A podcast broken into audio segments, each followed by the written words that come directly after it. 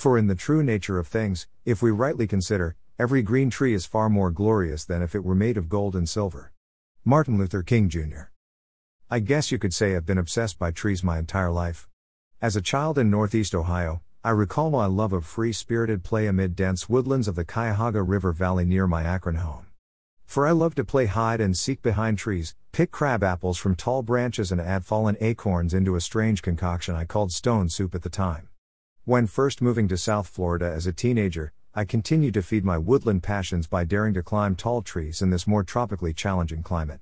Unfortunately, such bold behavior came to a sudden halt when I severely fractured my right wrist falling off a brittle branch from the top of my neighbor's tree. Meanwhile, I experienced considerably more emotional grief when Hurricanes Cleo and Betsy toppled many beautiful trees throughout our town. Entering my young adult years in Florida, my attentiveness to trees would logically evolve into a more serious affair. For in envisioning myself as a pro environmentalist advocate, I immersed my mind in botany, geography, and biology classes during my undergraduate college years.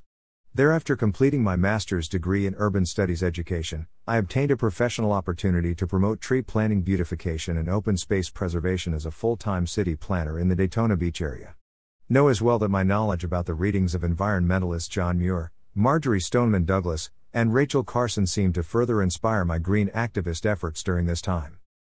Moving back to South Florida two years later as an urban, middle school teacher, I discovered new opportunities to spread my love of trees.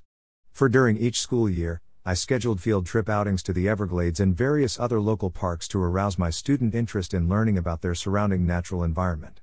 In retrospect, I now realize how important the abrupt snap of a tree branch, light patter of falling rain, or gentle rustle of leaves seem to be for the self growth of so many of my inner city pupils.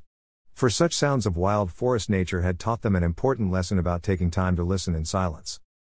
Now, in my wanderlust years of retirement, tree environs remain for me a most powerful draw during our world and road trip travels. For no hike in the wilds or stroll around a city center would be complete without the comforting inner peace provided by the surrounding trees in mind. Occasionally during these outings, I might even satisfy a spontaneous urge to hug a tree. Perhaps you will see what I mean in the following photographic display. Acadia National Park, Maine Yampa River tributary, Steamboat Springs, Colorado Regents Park, London, England Lake Bradford, Tallahassee, Florida Smoky Mountain National Park, Gatlinburg, Tennessee Gorge Metro Park, Cuyahoga Falls, Ohio Cumberland Falls State Park, Kentucky Seward Park, Seattle Washington Luxembourg Gardens, Paris, France Redwood National Park, Northern California Mornay Trois Pitons National Park, Island of Dominica,